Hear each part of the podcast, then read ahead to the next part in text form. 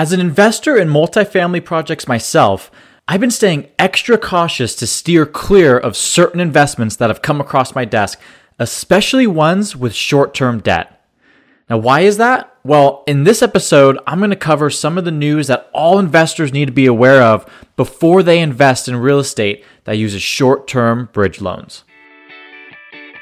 This is Building Passive Income and Wealth Through Real Estate, where we guide you through the relentless pursuit of financial independence. I'm your host, Justin Moy, managing partner at Perpetual Wealth Capital, a multifamily real estate investing firm that lets everyday people invest passively in income-producing apartment buildings. The central bank, which is the financial institution given privilege to control uh, production and distribution of money and credit within the country, announced that it will double the rate at which it reduces monthly purchases of treasury bonds and has updated its timeline to end purchases by March of twenty twenty-two. Now, this information now forecasts there will be as many as three interest rate hikes in twenty twenty-two and three more in twenty twenty-three. Now, with one already happening, which increased rates by twenty basis points or zero point two percent for multifamily purchases, that put into perspective, a typical rate increase in the past has been five to ten basis points. So we increased by twenty in just one interest rate hike, and there's supposed to be three scheduled for just this year. And that doesn't mean they're all going to increase by the same amount, but it is a much faster rate than typical, and there hasn't been movement on rates in the past two to three years. Now, here's why this is more critical information than typical. Interest rates definitely matter in the purchase of a property, but as rates go up, purchase prices go down. So as investors, we can't afford to pay a higher rate and a higher price, but with a lower rate, investors can now pay a higher price, which is part of the reason why we've seen selling prices in single-family and multifamily properties be so high in the past few years. Now, where this becomes an issue is in bridge loans, which have been in high use, especially in our markets across Missouri, Kansas, and Oklahoma. Now, a bridge loan works like this.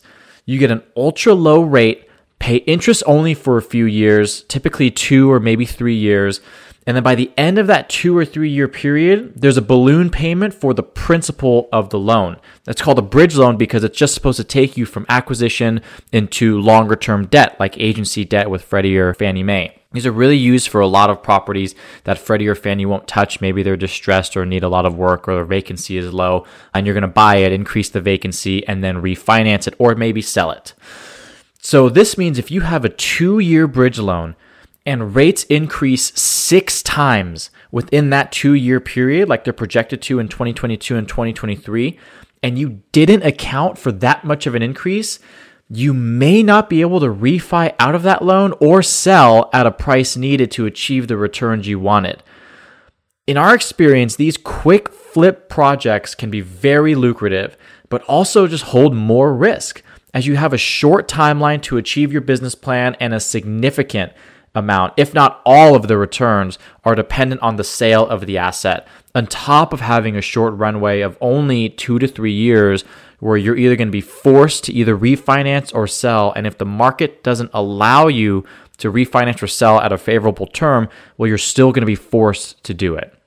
To us, this strategy is not as viable as buying and planning on holding assets to build long-term wealth and refi cash out multiple times throughout the whole period without needing to because you have short-term debt.